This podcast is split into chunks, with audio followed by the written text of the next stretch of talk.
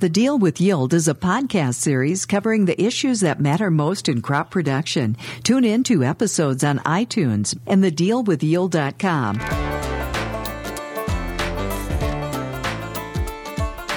Welcome to the Deal with Yield with our host Kyle Reiner, Winfield United Master Agronomy Advisor, and Joel Wipperfurth, Winfield United Ag Technology Applications Lead. Joel, we understand you were recently a judge in an international drone competition. Tell us about the experience. Well, the experience kind of came out of this issue facing agriculture that we're trying to collect information on the fields. And obviously, you know, some days when it's cloudy, you can't get a satellite image. And certainly, if you want to run a model, you need a ground truthing event. And so, drones seem to be lagging in this one particular area of autonomy that farmers that I talk to don't necessarily want to go out and fly fields all day and only get 800 acres done. And so we issued this crowdsourced challenge, which brought in over 140 entries from six different continents, and those entries all submitted down to what their idea was for solving this fully autonomous drone challenge.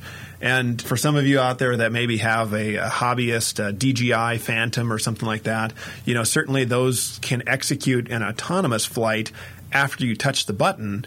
But one of the challenges that we encourage people to come up with how to solve is continuous flight or at least continuous operation, in that once you press the button go, it can fly multiple fields, multiple days in a row, and live out in the field in some cases, exchanging batteries and recharging, and then moving that information up to the cloud. So we really we issued a pretty tough challenge for the industry to come back and bring us back a fully autonomous drone that you don't have to be an expert in drones to use, nor do you have to babysit it every day.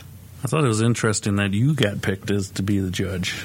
It must have been down the pole a long ways on picking what uh, what was kind of cool? What come out of that?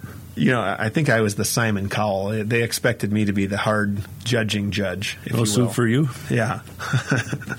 so what was kind of cool? Well, obviously there was three types of competitors that made it into the finals. One of them was a college team from Australia, and you know some bright men and women of the uh, University of New South Wales, Sydney, and they were all undergraduate students doing this as part of a club, and they came up with a vertical takeoff aircraft that d- then did forward flight. So a little bit like the Osprey helicopter that you see in the military. It was pretty cool to see them work through all the challenges of software, hardware, and you really got to see this multidisciplinary approach to solving the problem.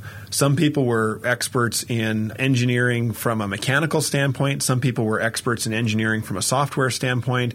Some of them were better at interpreting what the rules of the challenge were. And it was just amazing to see their different roles that they played throughout the day as they tried to get their aircraft off the ground. And of course, you know, some of them even had to be uh, multispectral imaging experts or GIS experts.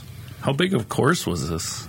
We hosted it on a, a member dairy farm up in uh, St. Cloud, Minnesota, and they had to fly three fields, uh, 70 acre fields that were within, you know, five to 10 miles of, of the home base there.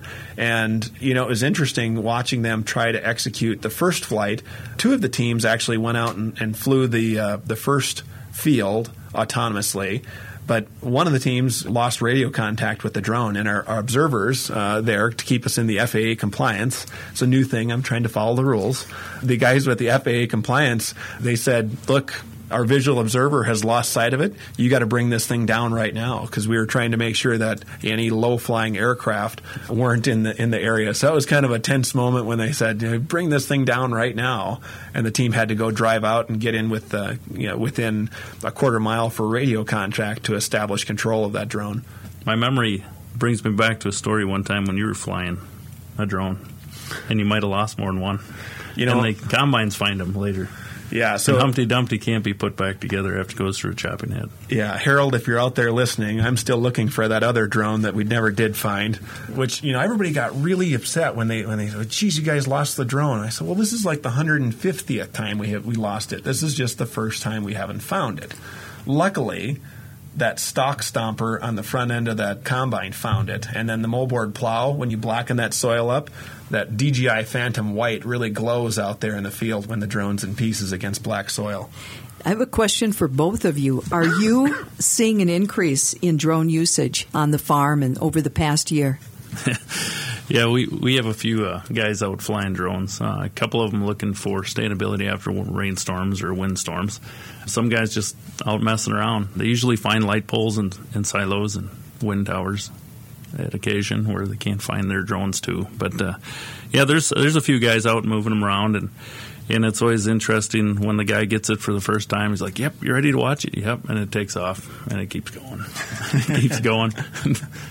thank God that it does it when the corn is short, so we can go find it. That's what I see a lot of. I see a lot of uh, hobbyists, or what you might even call prosumer, like consumers, but professional models that are out there for twelve hundred to four thousand dollars that people are out flying, but nobody's flying it at scale in a repeatable pattern. And that's when we issued this this drone challenge. We really tried to seek a fully autonomous solution. Now, as we issued this challenge, you, you think about the five levels of autonomy. Level one would be a drive, some driver assistance, but the driver's still in control. And where Tesla's at right now is you can kind of hit a button and the car gets up to speed and the steering wheel actually controls itself. So they're, they're, kind of at level two right now, where the driver is involved in driving, but they aren't really doing the driving. They can take over in the event of emergency. But our drone challenge actually issued a level five autonomous uh, challenge, which even you know the best companies in the world aren't at, and it really tried to push these teams to the edge of failure to prove that you as a producer sometime could buy one of these drones leave it at the edge of your field and never really think about it, but look at the information and the data that it gathers from your smartphone while you're having your cup of coffee in the morning. That'd be such uh, such great insight when you get up in the morning and the drone's flown, whether it's uh, looking at temperature differences on the canopy after a, a, fungicide use, or maybe there's some pests out there that you're looking for, or wind event came and you're in pre-harvest, right? So you can go out there and attack those fields right away. So there's a lot of different insights. So you're saying there's none of these companies or participants are going to be dropping barley pops out of the air for Super Bowl parties? I can't imagine that air beer delivery is part of uh, maybe it's part of a future drone challenge. I'm not sure. What was really interesting with some of the competitors is how they had to innovate not around the drone and the software of autonomous flight, but how they had to innovate around the storage container that would protect the drone from weather and then kind of emerge out of that storage container to fly. And that was that was as cool as uh, watching them try to either autonomously recharge a battery, which you know you think about what if you had to autonomously plug in a lamp at home? Think about all the engineering that would go into just autonomously plugging in a lamp and all the fail safes that would need to go into it. Even some of the innovations that they had to do before they ever even flew the thing, that was pretty amazing to me.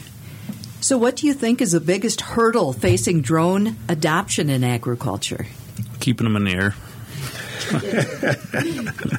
I don't know. I think Joel alluded to earlier. There's so many different prices and in different formats and shapes and sizes for all of them. So I think the adoption, what I see is is not necessarily people like my dad's age in that 60 years they're not flying the drones. It's the kids coming back that are coming out of college and grabbing a remote, and they're maybe used to playing the Ataris. No, that was way before their time too. Yeah. Xboxes, Atari. Xboxes. we grew up on Atari, so it was just a joystick. But yeah, I think the big thing is fully understanding. You can spend hundreds and thousands of dollars on this stuff, but what is the capabilities and what do you want to accomplish is, is what I always ask the guys.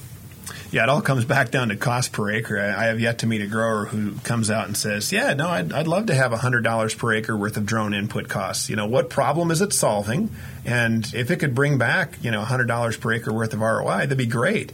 But they're just not finding that sort of insights from what they can deliver. So they need to bring the cost down. They need to bring the scale up, and then they need to make it iPhone easy. You know, you talk about Jack not wanting to go out and fly a drone.